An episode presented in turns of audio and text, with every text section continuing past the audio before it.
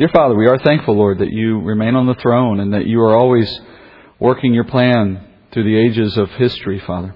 Every nation is a nation you appointed, and you put those who live there in that location, as you say in your word, that you have divided men up by nations, and that you have uh, created these things for the purpose of uh, administering your your will in the lives of each individual nation and the people who are in it. And Lord, you appoint rulers, you bring them in and out of power as you see fit. And uh, Father, sometimes it's it's what we want, sometimes it isn't what we want. And in all cases, Father, it is the right thing. For for your plan, Father, is good, and you have a purpose in what you do. And could there be a book of Scripture uh, better suited to showing us that than the book of Daniel? I don't think so, Father. This is the book that says more than any other book in Scripture how you are in the one who is uh, in control of all the ebb and flow of history, how you've written it all before it even takes place. We thank you, Father, for that reassurance and for that reminder as we study in Daniel tonight and what he had seen and uh, what he saw and, what we get to learn from what he saw. Uh, let it encourage us, Father, and uh, also caution us so that while we might be pleased in one moment and despondent in another, that we can guard ourselves against either of these reactions, knowing that, uh, Father, it's, it's not these, this world or, or the things of this world that would cause us to feel joy or to to feel sorrow. These things, Father, are passing. And we want to have our focus on things that are not.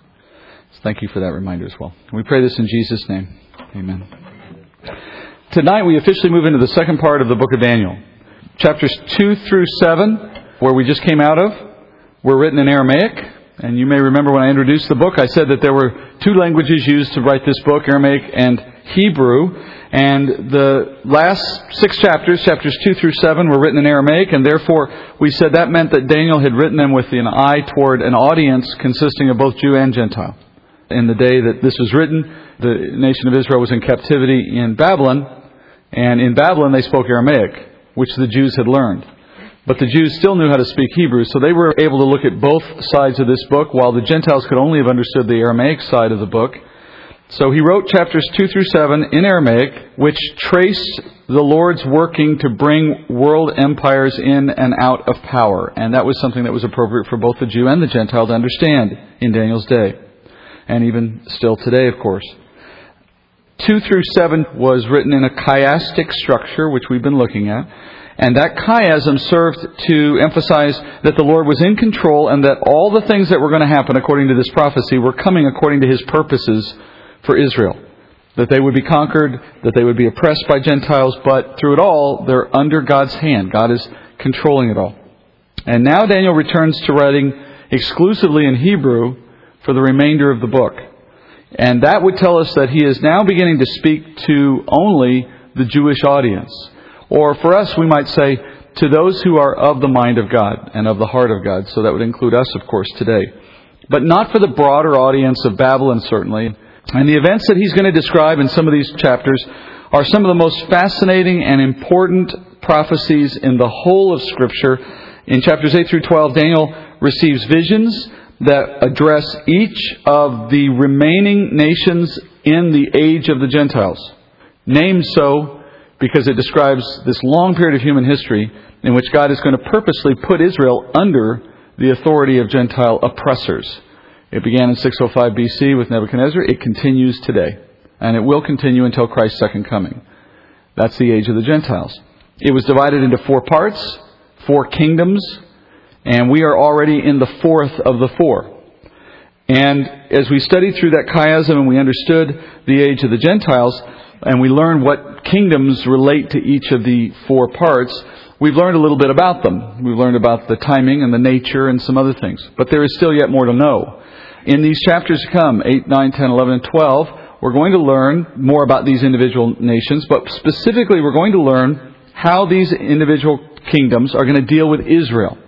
How Israel is going to experience life under these kings, under these authorities. And in chapter 9, we'll learn the timing of this age, how long it lasts. So beginning today, Daniel begins to explain how the Medo-Persians will transition to the Greek Empire and in later chapters, we're going to learn how the Greek Empire will proceed as well. Uh, tonight we learn a little bit about that, about the Greek Empire. But eventually, and, and fairly quickly, we move into that fourth kingdom, Remember, the age of the Gentiles is most of interest to us because of how it ends, because it brings Jesus back.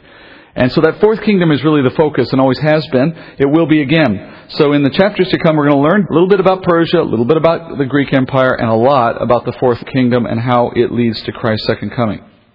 Obviously, Daniel doesn't try to give us a, a full accounting of everything that happens during these many thousand or hundreds of years that are going to happen in each of these kingdoms. So instead, what he does is he focuses down on what is most important to Israel under those various kingdoms. What is it that's going to happen to Israel? And even more particularly than that, how each kingdom impacts the central purpose of the age of the Gentiles. That is, how they trample Jerusalem, how they trample the temple, how they're going to oppress Israel, the people. That's the central definition of the age of the Gentiles, a period of time in which Israel is scattered, their city is trampled, and they are under Gentile authority. So tonight in chapter 8, the focus is on the second and third of those kingdoms. But we're going to go a little further than that as well. You'll see when we get there. The question tonight is how will these kingdoms deal with Israel? How are they going to deal with the city of Jerusalem? How are they going to deal with the temple? And these visions come to Daniel, we're told, during the final years of the Babylonian Empire. So, for Daniel and for Israel, these are truly prophecy. As Daniel received these, he's hearing about kingdoms yet to come. He was currently receiving these during the time of Babylon, the first of the four kingdoms. But of course, the events in these chapters are just history for us now. The second kingdom has come and gone. The third kingdom has come and gone. We're in the fourth, as I said. That might lead you to ask, why do we really care anymore about chapter 8? Well, the first answer is this chapter serves to authenticate later chapters' prophecies. When you see how accurate Daniel is in describing the events of the Medo Persian and Greek empires, you have greater confidence to trust in his later prophecies. That's the first answer. The second answer, though, is that, as I mentioned a moment ago, there will be some conversation here about the fourth kingdom, and there will be throughout all of the remaining chapters. So let's start. You'll see it unfold. Let's start in the first part of chapter 8. So in this chapter, we're going to learn about an unexpectedly powerful world leader who comes out of nowhere to dethrone a supposedly undefeatable opponent. Daniel 8:1. In the in the third year of the reign of Belshazzar the king, a vision appeared to me, Daniel, subsequent to the one which appeared to me previously. I looked in a vision, and while I was looking, I was in the citadel of Susa, which is in the province of Elam. And I looked in the vision, and I myself was besides the Ulai canal. Then I lifted my eyes and looked, and behold, a ram, which had two horns, was standing in front of the canal. Now the two horns were long, but one was longer than the other, and the longer one coming up last. I saw the ram butting westward, northward, and southward, and no other beast could stand before him, nor was there anyone to rescue from his power. But he did as he pleased and magnified himself. So we'll stop there for a second. Daniel dates this prophecy in verse 1 to the third year of Belshazzar, king of Babylon. Remember chapter 7, the chapter we just finished, that was dated to the first year of Belshazzar, while chapter 5, that was dated to the final hours of Belshazzar's rule right before Persia came into the city. That's 12 years earlier. So we're jumping around here in time. 5 was in the future from this chapter, 7 was in the past from this chapter, now we're in 8. Clearly, Daniel's not primarily concerned with the chronology of all of these things. He's giving you the markers. You know where it's happening in time. He's not confusing you in that sense. But he's organizing his book in order to convey the significance of these things, not merely to relate them chronologically.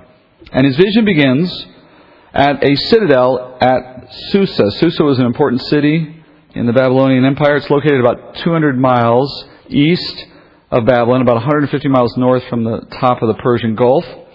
The Code of Hammurabi, a series of seven foot tall obelisks and clay tablets that were discovered in 1901 in the ancient place of Susa was one of our most important archaeological finds showing what ancient life was like, ancient legal life was like. It was the law of the Babylonian king, Hammurabi, and it describes various rules for justice, for civil contracts, and so on. It's on display now in the Louvre. Susa was in, it says here, Elam, that's a province of Babylon, and today it's modern day Iran. It sat on the edge of the Babylonian Empire, the eastern edge of the empire, but the city later became the capital of the Medo Persian Empire after they defeated Babylon. So they set up their capital in Susa. So, in light of that, this image in his vision sort of has dual meaning. It represents Babylon's power, certainly, but at the edge of it, giving away to the next empire who will really occupy Susa in a new and more powerful way. And in Daniel's vision, he's been transported to that city, standing next to the Ulai Canal. It's an artificial waterway that they had built to connect two rivers that run near Susa. Daniel names himself, and he's speaking in the first person. Previously, if you look back in the earlier chapters, he always talked about himself in the third person, as if someone else wrote the account. Now he's always talking in the first. And when you remember that he's also changed his writing now into Hebrew, that would suggest that Daniel is now speaking as an eyewitness and doing so directly to the Jewish people concerning their shared future. Remember, this is all future to Daniel when he gets these visions. So it's as if he wants to make sure they understand he's talking to them directly about what they all have to look forward to. And then we're told in this vision of a ram with two horns, but it says one horn was larger than the other and coming up later than the other. Now, as we try to understand the meaning of a symbol here, that of the ram, you notice right away the lopsided nature of the horns, and that should remind you of something you've already seen in the book that of the bear. Do You remember the bear stood lopsided also, unevenly, asymmetrically. When we read about that in chapter 7, we came to understand that that represented the unequal union of the Medo Persian Empire, and that's because the Persians were far more powerful, and uh, in short order, they really took control of the whole union. That by the end of it, it was just the Persian Empire. So immediately you begin to think, well, maybe this ram with its unequal horns could be another representation of the Medo-Persian Empire. They would seem to match. The, the imagery there seems to match. And then when we look a little more closely at the symbol itself, that of a ram, we're going to find confirmation of that assumption. Because the ram was an important symbol for the Persian Empire. In their pagan religion, the Persians represented their primary god as a ram. In fact, it was so important to them that the commanders in their armies would actually take real ram heads into battle with them. Even in the ancient zodiac of the night sky, the one that we, you know, people still use today, the constellations and their various names, the constellation Aries is a ram, and each zodiac symbol in the sky has a country associated with it in ancient terms. And Persia was always associated with Aries. So we see confirmation that the horns must represent the two parts of the empire, the Medes and the Persians, and that lopsided ram is standing at the future capital of Persia, Susa, and that makes it a uniquely appropriate symbol for the rise of the Medo-Persian Empire. By the way, having the longer horn growing last, well, the Persians were the more powerful, and they come up last because the Persians took control from the Medes at the end of the empire. They started together, they ended it as a Persian empire. And then you have the ram's behavior. The ram in the vision did as rams are wont to do. It butted everything within its reach in three cardinal directions. It does not go to the east because Persia is already in the east. It had no conflict with anything further east of itself. It did all its fighting in the other three cardinal directions. And those three directions, by the way, correspond to the three ribs that were in the mouth of the bear back in the earlier chapter. And then lastly, the power of the ram is unchallenged, doing all that it wanted, we're told in verse 4. And that would make sense because once the Medo Persian Empire became the empire, there was no one to challenge it. Right? So it's all just lining up. The ram in this dream must be another picture of that second empire. Remember, as Daniel receives this, he's in the third year of Belshazzar. That's before the Medo Persians had come into town. All right, now we hear of another power coming to challenge this supreme ram. Daniel 8:5. While I was observing, behold, a male goat was coming from the west over the surface of the whole earth without touching the ground, and the goat had a conspicuous horn between his eyes. He came up to the ram that had the two horns, which I had seen standing in front of the canal, and rushed at him in his mighty wrath. I saw him coming beside the ram, and he was enraged at him, and he struck the ram and shattered his two horns, and the ram had no strength to withstand him. So he hurled him to the ground, trampled on him, and there was none to rescue the ram from his power. Then the male goat magnified himself exceedingly. But as soon as he was mighty, the large horn was broken, and in its place there came up four conspicuous horns toward the four winds of heaven. You have a goat now. Rams are male sheep. Obviously, goats are a different kind of animal here. So the change in the type of animal would seem to indicate a change in the kingdom, right? Much like we saw in chapter 7. Every time a new beast came into the scene, a beast meant a new kingdom. So we might start with that assumption right here. New animal, maybe new kingdom. We've already seen the ram is the Medo-Persian Empire, right? So what we're looking at here is what kind of kingdom could come and challenge the Persians. Well, knowing what we already saw in chapters 2 and 7, it gets really easy, right? We just have to go naturally to assume that the goat must represent the Greek Empire since it's the next one in line. No other empire challenged the Persian Empire until the Greeks came along and dethroned them. And as you look back on the Alexandrian Empire, you find that the goat was the ancient symbol for Greece. The constellation Capricorn, which is Latin for goat horn, stood for Greece in the ancient zodiac. And the features of the goat match other aspects of the Greek Empire. First, one big conspicuous horn. Normally goats have two horns. So possessing only one horn is notable, and it suggests one single powerful ruler over this kingdom, and sure enough, that certainly fits the history of Alexander the Great. He, he ruled alone. He single-handedly conquered the vast territory that would eventually become the Greek Empire. I think something like one and a half million square miles of territory he captured. Next, the way the goat took control from the ram, that fits history. It says, verse 6, the goat rushed at the ram. Certainly, speed was an essential element in Alexander's strategy for victory. We saw that earlier when we looked at the beast because it was a leopard, moving quickly. Alexander reached world domination in only 10 years from the beginning of his military career. He defeated the Near East and the Middle East in barely three years of fighting. And he defeated the Persians in a series of decisive battles that resulted in the end of their reign over the world. And the Persians greatly outnumbered the Greeks in the beginning of those battles. And as you remember, that was the style of Persian warfare. They just overwhelmed you. All right, so so far, everything's still tracking, right? If you wanted one more detail to confirm, it's in verse 8. Daniel predicts the early death of the leader of this kingdom. He says that the one horn on the goat will magnify himself, yet at the moment he becomes mighty, the horn is broken. In other words, he doesn't stay in power very long after he's conquered the ram, right at the height of his power. And sure enough, that's a perfect description of Alexander. After he conquered Persia, he went further east into India. He just couldn't stop. But he eventually had to turn back because his troops got homesick. They were tired of just always running after, running away from home. He eventually then brought them back. He himself stayed in Babylon because he had determined he was going to make Babylon his new capital city. Remember how massive the city of Babylon was? So in this day it was still standing, and he wanted to take advantage of it. Before he could even plan the next steps of government or future military campaigns or anything, he dies suddenly. He's in his 30s. And that detail is a stunning confirmation of the accuracy of Daniel's prophecy. I mean, we're talking years now before the Medo Persian Empire has risen to power and centuries before the birth of Alexander the, the Great. And Daniel is already predicting that he will have an early death right at the height of his military power. Or should I say, the, the Lord has predicted that, obviously, because it's the Lord who desired it.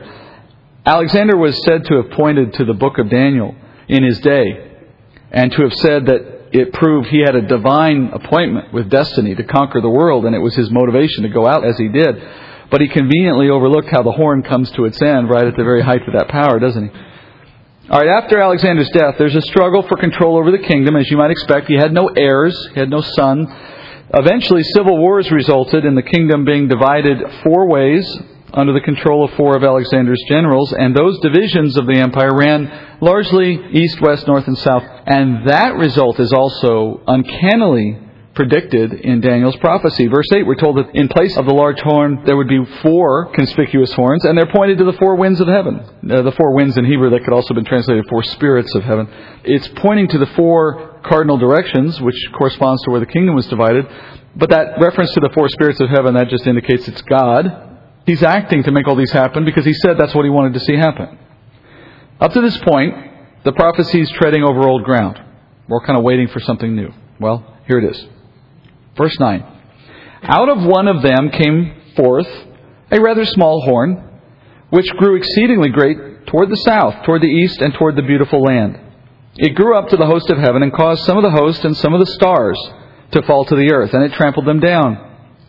It even magnified itself to be equal with the commander of the host, and removed the regular sacrifice from him, and the place of his sanctuary was thrown down. And on account of transgression, the host will be given over to the horn along with the regular sacrifice, and it will fling truth to the ground, and perform its will, and prosper. Then I heard a holy one speaking, and another holy one said to that particular one who was speaking, How long will the vision and the regular sacrifice apply, while the transgression causes horror, so as to allow both the holy place and the host to be trampled? He said to me, For 2,300 evenings and mornings, then the holy place will be properly restored we're going to have to exercise our, our rules of interpretation as it applies to symbols if we're going to get it straight and avoid just groundless speculation, which is often a temptation. So we're looking at the goat. That's where we're still at. It's got his four horns now, and not just the one anymore. That's where we left off in verse 8. And by logical conclusion, you would have to say that those four new horns are representing the four rulers of those four divisions of his kingdom. I mean, horns have already been established to be rulers. And so one went away and four new ones showed up. Okay, we got that. If that's true then, then continuing our logical assumptions here, then the smaller horn that grows up among the other four must also be another ruler of some kind. So now we've introduced a fifth person, in other words. That mention of a little horn, doesn't that sound awfully familiar? Doesn't that draw your attention back to the horns in chapter 7, right? In that chapter, you saw that little horn described on the fourth beast. And that horn, we came to understand, was a man who arrives in the fourth kingdom, but at the very end of the time of that kingdom. We identified him last week, calling him the Antichrist, as the Bible does. And we established from Scripture that he will come to his zenith of power three and a half years before Christ's second coming. But here we are in a different chapter. And this little horn in this chapter we know is part of a goat, which is the symbol of the third kingdom, not the fourth kingdom. This is a horn that comes soon after Alexander the Great's death. So clearly this little horn has to be different than the one that's described in chapter 7, and the events surrounding his appearance are also different than those that we're told will happen at the end of the age. Nevertheless, the fact that this symbol is being used for the second time in so many chapters is not a coincidence. It's not like God ran out of symbols. He's purposely reusing the little horn symbol to draw our attention to some similarities between these two men. So though they lived in different times and under different circumstances, they are connected somehow in spirit, in action, in some fashion that we need to try to understand. Remember, being similar does not make something the same, but similarities have meaning, they have purpose, we need to understand them. So we'll keep that in the back of our mind. We'll get through this process and we'll come back to this. So to understand the connection, let's just start by looking at what does this little horn do. And first thing we hear is that he grows great in three directions. He goes south, east, and then toward the beautiful land. We know what south is, we know what east is, we don't know where he's starting yet, but then we hear of the beautiful land. Beautiful land in Scripture is always a reference to Israel, or you could say Palestine. Biblically speaking, Palestine refers to the area of land that encompasses Israel. In Jeremiah 3:19, for example, the prophet says, "Then I said, how I would set you among my sons and give you a pleasant land, beautiful land, the most beautiful inheritance of the nations. And I said, You shall call me my father and not turn away from following me. That's him speaking to Israel. Daniel, by the way, uses this same term several more times in this book, beautiful land, always in reference to the land of Israel. So these details begin to give us some understanding of who we're talking about. A man who would fit this description, someone who strikes out soon after the time of Alexander the Great, but still during the time of the Third Kingdom, and who accomplishes great things in the south and in the east and in Israel particularly. The man who fits this description is the eighth king, Antiochus the fourth is his name, Antiochus the fourth. He was the eighth king of the Seleucid Empire, and the Seleucid Empire was one of those four that were created out of the Greek Empire. Seleucid Empire is located in what is present day Syria. Antiochus fought against the other Greek divisions because he was seeking to gain power over them and try to reconstitute the Greek Empire. He fought to gain territory in the east. He fought to gain territory in the south. And he invaded Palestine and conquered the land of Israel. So, going back in history, looking for men who would fit the comparison, so far our best candidate is Antiochus IV for being this little horn that comes up out of the other four. Let's go forward a little more. Verse 10. Now we start to get to the main point. The little horn kept growing until it reached heaven, where it caused stars in the sky to fall to the earth and be trampled. Now, I want to remind you, Daniel is describing things he saw in a vision. So, what he's seeing are things that are symbolic. Nothing is literal, it's a dream, it's a vision. So, just as the horns stood for kings and the animals stood for various kingdoms, well, then Similarly, the stars falling from the sky, they stand for something. They're not literal stars. So what do stars represent in Scripture? Remember what we said here? This is our chance to exercise two important principles of interpretation. Right? First, where do you find the answer to symbols? You don't make them up, you don't guess. You look at the Bible, and the Bible interprets the symbol for you somewhere. Perhaps in the same verse, perhaps in the same book, perhaps in the same chapter, but sometimes somewhere else in the Bible. But you do your homework. And if you did your homework in this case, you would find that when stars are used symbolically in Scripture, most of the time they represent angels. So, at this point, we might be tempted to stop and declare that these falling stars are fallen angels, which we would call demons. But before you can come to that conclusion, we must apply a second major rule of interpretation. This second rule is a check on our assumptions to make sure that the way we have concluded the symbol to mean angels, we need to double check that that fits the context. And so the second rule of interpretation, and arguably the most important rule of interpretation generally, is context. Does what we just concluded fit? For example, does it make sense that a man, because we know we're talking about a horn that represents a man, does it make sense that a man, maybe Antiochus IV, could reach up into the heavenly realm and cause angels to fall, because that's what the symbols are saying if you put them together that way. It says here that this horn reached up to heaven, and this horn caused the stars to fall. Did you see? You see that, right? So if stars are angels, then can a man pull angels down, trample them, destroy them? In other words, no. Suddenly our interpretation doesn't make much sense, since we can't expect that a man would have the power to bring angels down from heaven. What do stars mean then? Well, in this case, we go back looking for other use of stars as symbols in Scripture, because in some cases, and in this case, for example, the Bible may use a symbol in different ways in different places. Not generally, very rarely, actually, but sometimes.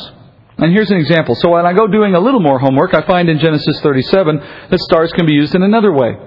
Genesis 37 9, speaking of Joseph, now Joseph had still another dream and related it to his brothers and said, Lo, I have had still another dream, and behold, the sun and the moon and eleven stars were bowing down to me he related it to his father and to his brothers, and his father rebuked him and said to him, What is this dream that you have had? Shall I, notice, shall I and your mother and your brothers come to bow down ourselves before you to the ground? All right, you see how symbols in this dream were interpreted here differently. Joseph's dream had the sun, the moon, and the stars in it. They were being used symbolically, obviously. And Jacob, his father, when he hears the dream, he gives the interpretation back to Joseph. He declares that the stars represent the sons of Israel, whereas he was the sun and his wife was the moon. So now we have an alternate way to understand stars symbolically. They're both coming out of the Bible. I'm just choosing them each to see do they fit in the context. So if I return to Daniel 8, and now I use this new way of interpreting stars, that is, now we're saying stars here represents the sons of Israel, or we could just generally say all of the people of Israel. They all came from those sons, after all. They're all descended from those tribes. So, we would say then that Antiochus comes into the beautiful land, which we know is Israel, and when he arrives, he defeats some of the sons of Israel, bringing them to destruction. And as it turns out, this fits the context perfectly. More than that, it fits history perfectly. Not only that, but it also fits Daniel's purpose in writing because he's explaining how each of these kingdoms will have impact on Israel. And history records that when Antiochus arrived in Palestine, he came with a particular vengeance against the Jewish people. In just one campaign against Israel, he killed 40,000 Jews and took another 10,000 into slavery. And having conquered the land, he then went further south. Remember, he goes in that cardinal direction, south. And he was headed to Egypt, to the Romans. The Romans at that point were an ascending kingdom hadn't yet conquered the Greek Empire, but they were on their way. But the Seleucid Empire was still holding on in Syria, so Antiochus IV travels down through Palestine, conquering Israel on the way, and then heads into Egypt, to Alexandria, to conquer the Romans, or so he hoped. Instead, he lost to a Roman commander, Popilius Laenaeus, so he was forced to retreat back north into Palestine, coming back through Israel. Now he's angry and he's looking for a way to take his anger out on the Jews. So in December of 168 BC, he seized Jerusalem on a Sabbath, and he began to do everything he could to offend the Jews. He put a statue of the pagan god Zeus in their temple. He ordered that a pig be sacrificed in the temple and the animal's blood poured out on the altar. That act was the most horrifying thing Israel had ever seen in their temple's history, even worse than seeing it sacked by Gentiles. It was so bad, in fact, that the Jewish people gave that moment a special name, a special title that has stuck in their collective memory. They took to calling it the abomination of desolation. We see a veiled reference to that event in verse 11. It says here that the little horn will magnify himself to being equal to the commander of the host. Now, the host here is a reference to the stars, the host of stars. Remember, what are the stars? The sons of Israel. So we're talking about here a commander of Israel. That word commander, it could mean the high priest, and the high priest would fit the context, actually. It could mean God himself, and certainly God would fit the context, either one. Putting this together, the little horn is magnifying himself as the greatest in Israel, stopping the sacrifices, we're told, and desecrating the temple. And Antiochus did all of these things. By the way, he also added the term Epiphanes to his name. Uh, we often call him Antiochus Epiphanes for that reason. But that was the name he gave to himself. You're actually honoring him if you call him that, because that word means manifestation of God. In other words, the incarnation of God. He's manifesting himself to be God. Later, the Jews, though, to mock him, changed the word slightly to Epimanes. So from Epiphanes to Epimanes, and that means madman. They were calling him the madman. So he rolls into town in December 168 BC. In 171 BC, he removed the legitimate high priest of Israel and he appointed a wicked man to take his place. And that prevented the legitimate daily sacrifices in the temple because since this new guy was not truly the high priest, there could be no true daily sacrifice in the temple. His actions against Israel culminated with that desolation I mentioned in 168 BC. So in verse 12, Daniel is told these things come to pass because of Israel's transgression. That's a reference to Israel's failure to keep the old covenant. Remember, that's what we said, I think, earlier in one of the chapters we studied. It was Israel's failure to keep the covenant God gave with them through Moses, which is the cause for the age of the Gentiles. This is a period of time that is penalty to Israel for their sins under that covenant. And this passage is confirmation that these terrible events are ordained by God in keeping with the, the promised penalties of that covenant. So, in other words, the host of Israel, the people, will be given into the hand of this man for a time. He will fling truth to the ground, and by that I think they mean that Israel and the temple were intended to be a testimony of truth to the world, but since the testimony has temporarily been suspended from being used and the people of Israel are no longer free to sacrifice, then truth has been flung to the ground in that sense. And then in verses 13 and 14, Daniel, we're told overhears this conversation between two holy people. That would seem to be a reference to angels. One angel then turning to another, having a little chat next to Daniel. And one angel asks the other angel, almost sounds like how you start a joke, doesn't it? Two angels walked into a bar. So one angel turns to another angel and says, How long will Israel be subjected to these things? Now, you know that they're not sitting there just having this conversation over the water cooler. This is for Daniel. They're having this, obviously, for his benefit. They want Daniel to get the answer because they know Daniel's not smart enough to have thought to ask the question. So they ask it for him. And the answer comes back, well, this stuff's going to go on in Israel for 2,300 evenings and mornings. That phrase, evening and morning, is the clear reference to the way Jews reckon a 24 hour day. Creation. There was evening, there was morning, the first day, right? So 2,300 evenings and mornings would mean 2,300 24 hour days. And if you do the math, that's six years, four months, and 20 days. So for six years, four months, and 20 days, this stuff's happening. Once again, history bears out the truth of this prophecy. Beginning on September 9th, 171 BC, the regular authorized sacrifices were not possible because they didn't have a legitimate high priest anymore. But then the Maccabean revolt ended Antiochus, and then they quickly set about cleansing the temple from the abomination of desolation, and then they went through a rededication in December 25th, 165 BC. And that's where Hanukkah comes from. That is a memorial of that rededication process that cleansed the temple. Well, there are 2,300 days on the Jewish calendar between those two events, between those two days. Here again, the accuracy of Daniel's prediction is uncanny. But, you know, we should expect nothing less from God, of course.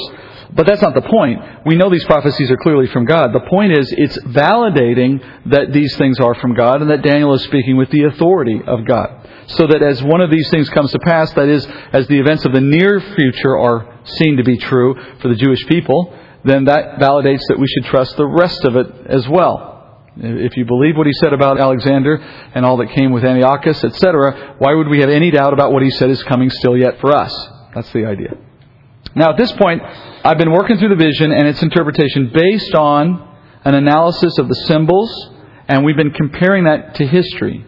But of course, Daniel did not have the benefit of hindsight as he got this message in the first time, right?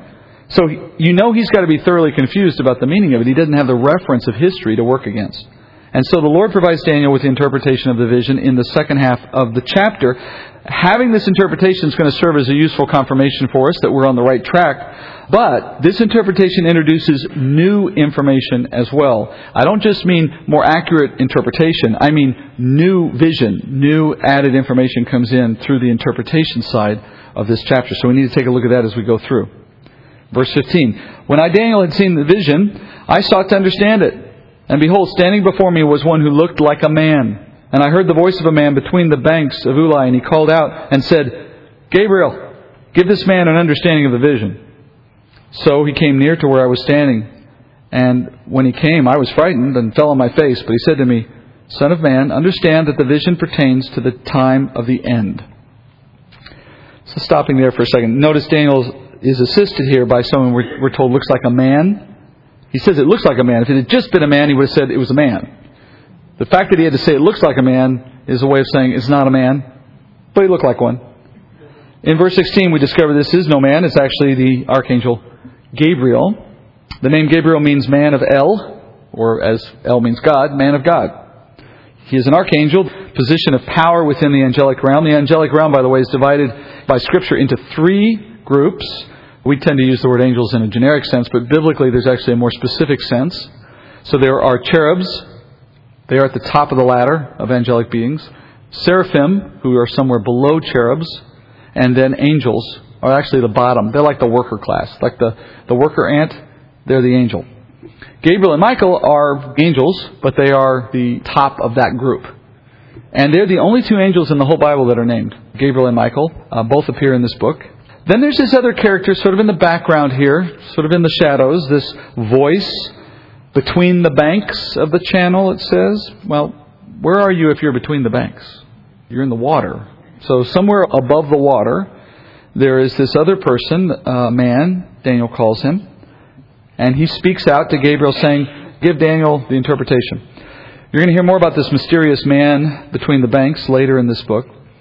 Meanwhile, Gabriel carries out the instructions. His first comment to Daniel is, Okay, Daniel, let me tell you what this is about. This is about the time of the end. That is our first clue that the thing that you're going to hear about in this dream looks forward to something even beyond just Persia and Greece. In fact, the vision has a second layer of meaning that draws our attention once more to the fourth kingdom. So let's read now the interpretation. Verse 18. Now while he was talking with me, I sank into a deep sleep with my face to the ground, but he touched me and made me stand upright. He said, Behold, I'm going to let you know what will occur at the final period of the indignation, for it pertains to the appointed time of the end.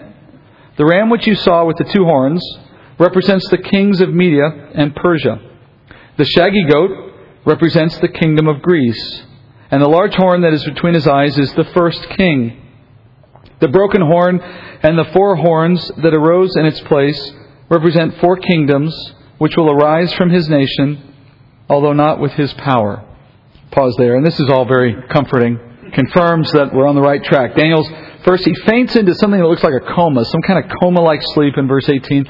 This is actually significant because it, it would reflect a new stage to his vision, moving to a new phase of revelation. That would give us, I think, a little license to understand these visions in a new way. That, in other words, we shouldn't just see this as mere repetition of our earlier conclusion and then we, we're done and we move on. There's something new happening here, and that extra moment of coma like suspended state is a way of getting us prepared to think more deeply about what he's being told. And in verse 19, Gabriel says, These things relate in some way to the end, to the final period, the indignation at the appointed time of the end. And he goes on to explaining the ram, the goat, the horns, and all that. And the explanation tracks exactly with our earlier interpretation. So these things describe events in the two periods of the age of the Gentiles, that is, of the Medo Persian Empire and the Greek Empire. But, we don't need to repeat it all, it's obvious. I mean, I don't need to go through it in detail, you get it. But, then the archangel moves to explaining how these symbols will allude to other events that we haven't looked at yet in a later day. Verse 23. In the latter period of their rule, when the transgressions have run their course, a king will arise, insolent and skilled in intrigue. His power will be mighty, but not by his own power. And he will destroy to an extraordinary degree and prosper and perform his will. He will destroy mighty men and the holy people. And through his shrewdness, he will cause deceit to succeed by his influence, and he will magnify himself in his heart, and he will destroy many while they are at ease. He will even oppose the prince of princes, but he will be broken without human agency. The vision of the evenings and mornings, which has been told, is true, but keep the vision secret, for it pertains to many days in the future. Let's not forget what we know. We know the horn is the little horn that came up after the first four, is Antiochus IV. I mean, historically, it fits. The timing, the 2300 days, all of that. It can't be anybody else. So everything we saw matches, and the early part of the interpretation confirms that. Okay? Places, dates, everything's a perfect match. Nevertheless, there are things we just read in the last passage that are new and do not fit Antiochus. So we know the horn is Antiochus. We know he's in the third kingdom. But now we're talking about things that seem to overlap with him, but yet go further than he did, doing things he didn't do. So we need to understand how these two truths are working together. How these visions can certainly describe Antiochus, but how they then also are describing someone other than Antiochus who comes at another point, at a later point in this age of the Gentiles. How, how do those two things work at the same time? Well, first, Gabriel says in verse 23 that these events are set in the latter part of their rule. You see that? Verse 23?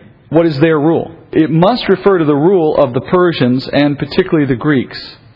To both in general, but especially to the ones that just finished in the earlier story, that is, the Greeks. So here again, they must refer to Antiochus. So think about what he just said. He said, in the latter period of their rule, and then he goes forward in time. He says, when the transgressors have run their course. Well, Antiochus is a transgressor. So the fact that there are multiple here, plural, tells us that this is moving to the end of all of them. That is to say, after Greece, a king will arise. And so now we move into new territory to something we didn't detect the first time in our vision. The vision told a story not only of what Antiochus would do in his day, but also of what another king would do in another day at the end of the age, and the two are connected such that the vision can tell both stories at the same time. Yet they are different kings living in different times, but their stories are so similar. One is virtually the same as the other.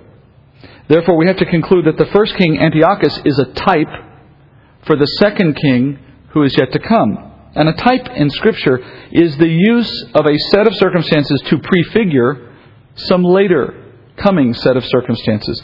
The earlier set of circumstances is a type for the later set of circumstances. And a type is always a lesser in relationship to the fulfillment of the type, which is a greater.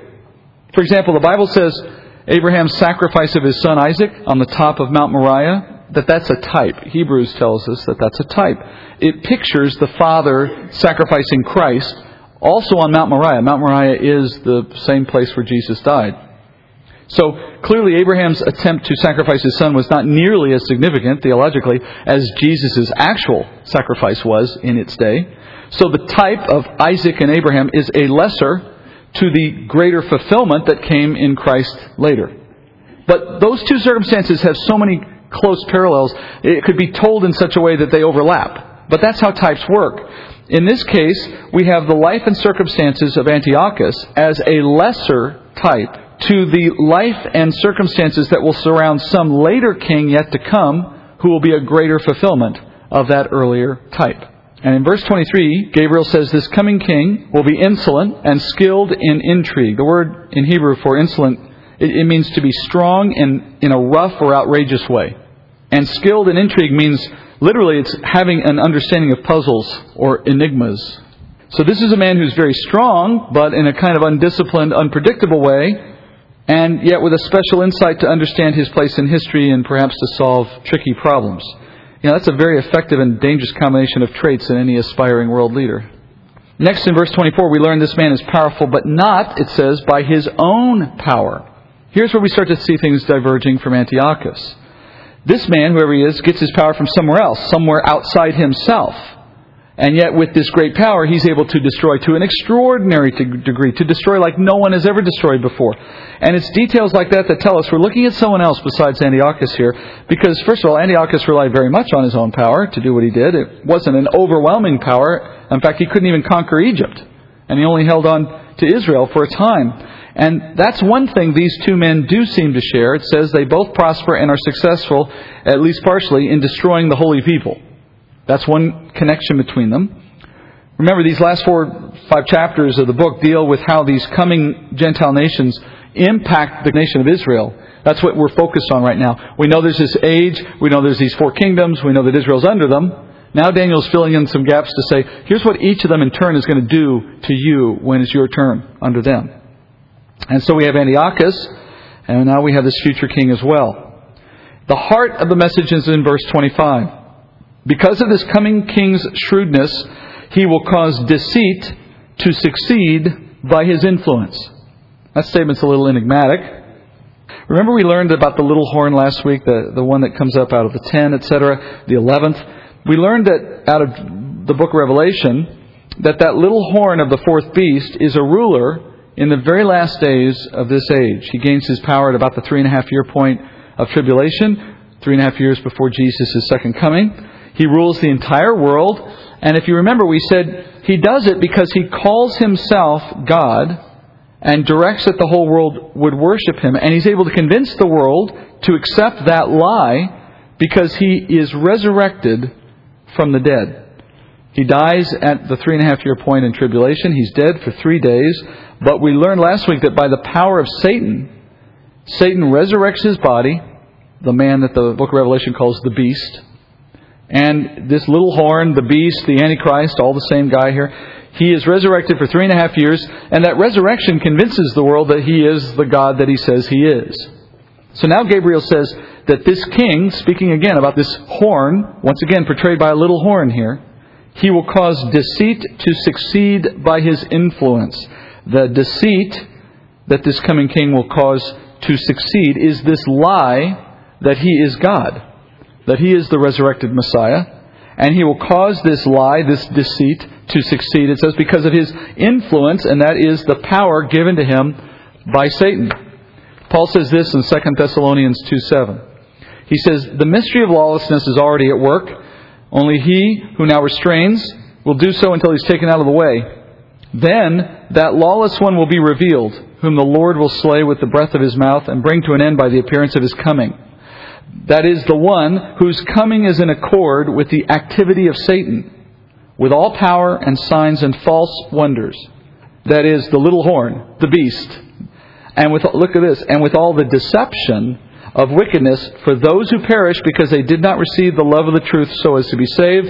For this reason, God will send upon them a deluding influence so that they will believe what is false in order that they all may be judged who did not believe the truth but took pleasure in wickedness. You see how it lines up? The man of lawlessness is this same man, the Antichrist. He comes with power from Satan in accordance with the activity of Satan. He has Satan's power. He does false wonders. He comes with a deception of wickedness. And this deluding influence that the Lord sends upon the world is their believing in a false testimony that this man is Messiah. And then, having received Satan's power, having been resurrected, he then magnifies himself in his heart, Gabriel says, back in Daniel. And of course, we know Antiochus did this. We've already seen that. But then again, so will the Antichrist to an even greater degree. Antiochus went around saying, I'm Epiphanes. I'm God manifested.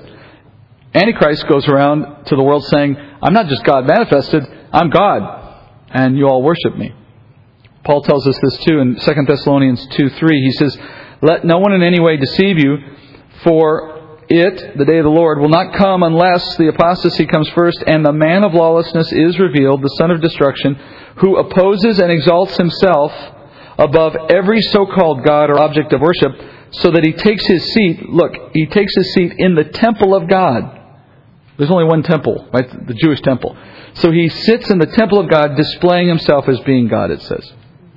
Here again, these two men align themselves not only by their desires, but by their activities. Antiochus went into the temple, sacrificed blood from a pig, stood up a Zeus statue, and then suspended all the sacrifices to any other god and declared that he was God manifested. And the Antichrist does something to an even greater degree in his own day.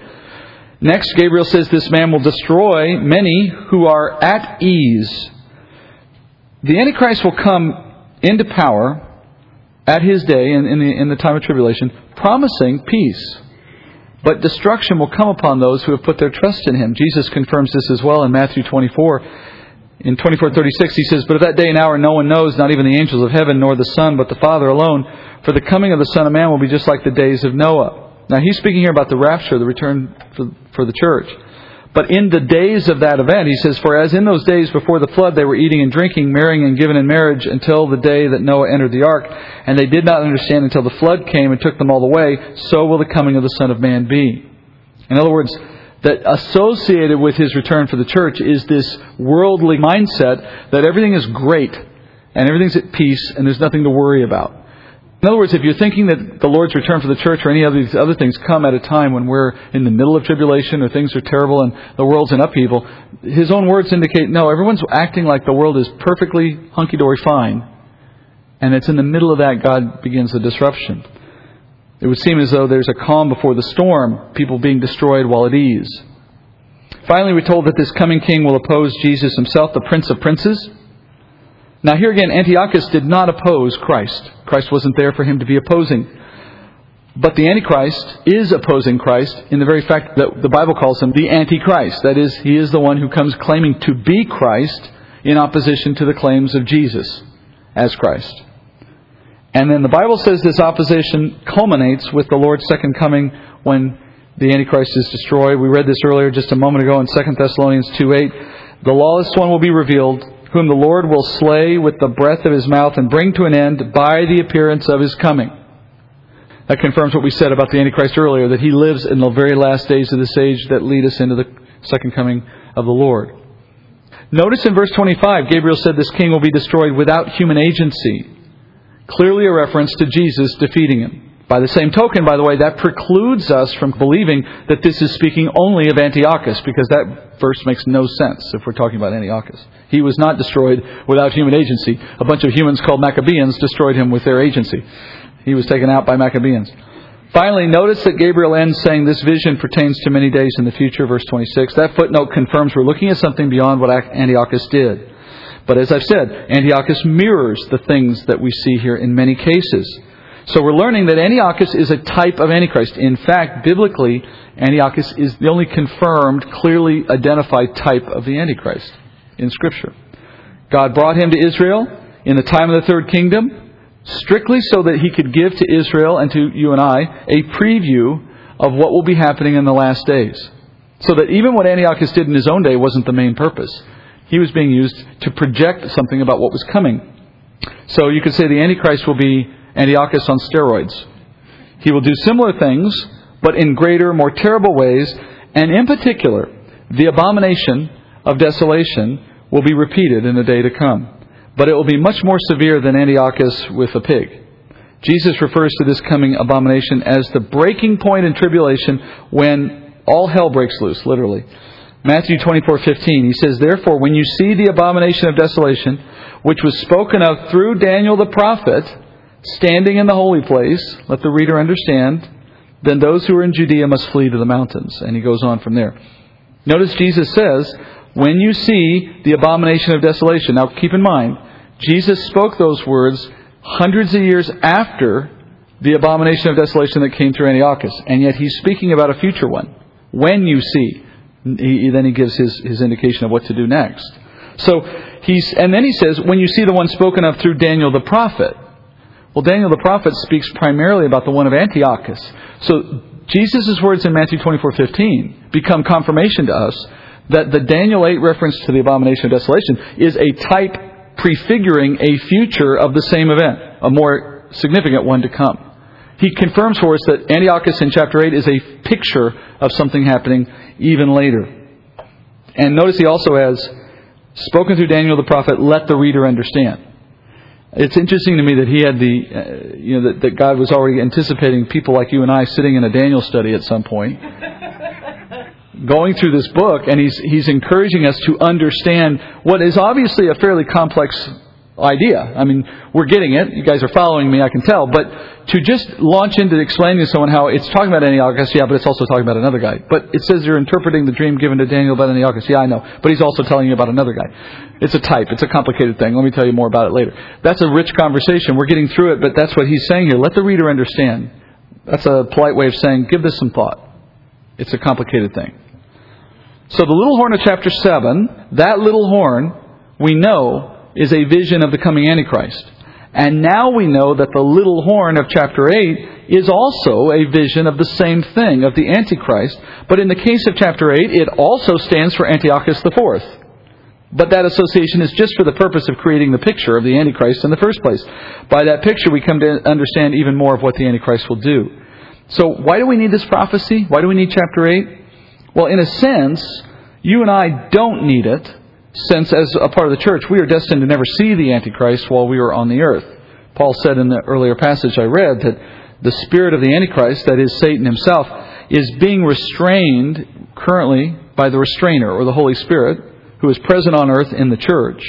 And then Paul goes on to say that once the Holy Spirit is removed, once the restrainer is removed from the earth, then Satan will have the freedom to act in raising up this Antichrist that he is desperately desiring to see rule the world so that he might exert his influence in that way. And the removal of that restraining influence of the Holy Spirit happens when the church itself is removed. So, I ask again, who needs this prophecy? Well, it was written in Hebrew primarily to help Israel understand how the age of the Gentiles would impact Israel in its successive stages. In Antiochus' day, the people who experienced this, those in Israel who had received this prophecy from Daniel a few centuries earlier, they would have taken some comfort, I imagine, in knowing from Daniel that they would be oppressed only for a time from Antiochus, only 2,300 days. Once the Maccabees succeeded in killing him, they could see the faithfulness of God toward Israel in His Word. But even now, it has value for Israel because in a future day, Israel is going to find itself under the reign of the Antichrist in tribulation. Those who are unbelieving will go into the tribulation.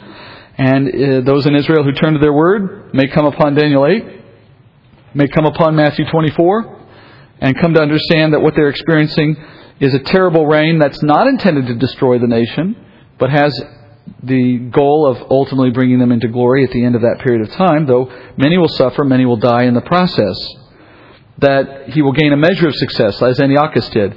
But in the end, he will be destroyed, and his reign goes only for a time, times, and half a time. And in the process, perhaps they see Jesus as their Messiah. That's the ultimate goal of these prophecies. We understand that for our own value, but we also see that its target audience might be a little different than us. Next week, we look at the timing of the age of the Gentiles. That is, how long does Israel have to wait for all of these events to come to pass? That's Daniel 9. In closing, Father, I thank you for um, granting us just a small understanding of what you have planned, of, of not keeping it from us, but of giving us both the encouragement and uh, just awe inspiring uh, recognition of what you do in, in history, how you can bring things together, how you, how you make what you wish to happen come to pass. And we thank you, Father, that you've uh, hidden, hidden it in your word, but yet revealed it to children like us. And we pray that you reveal it to more according to your will. And uh, now that we understand these things, Father, I pray that perhaps you'd use us to make that revelation known to somebody. Perhaps, Father, someone who could come to faith from a, an appreciation for how big you are, how big a God we have, how much He is in control of all things. It seems like we live in a time and in an age when these things are all more important, Father, when people are talking about how can things come to pass that seem so different than they expected. Or how does God turn things to the direction we want in miraculous ways at the last minute? Those are questions, Father, that get answered in the Word. We ask, Father, you'd use what we've learned to help others understand it too. We pray this in Jesus' name. Amen.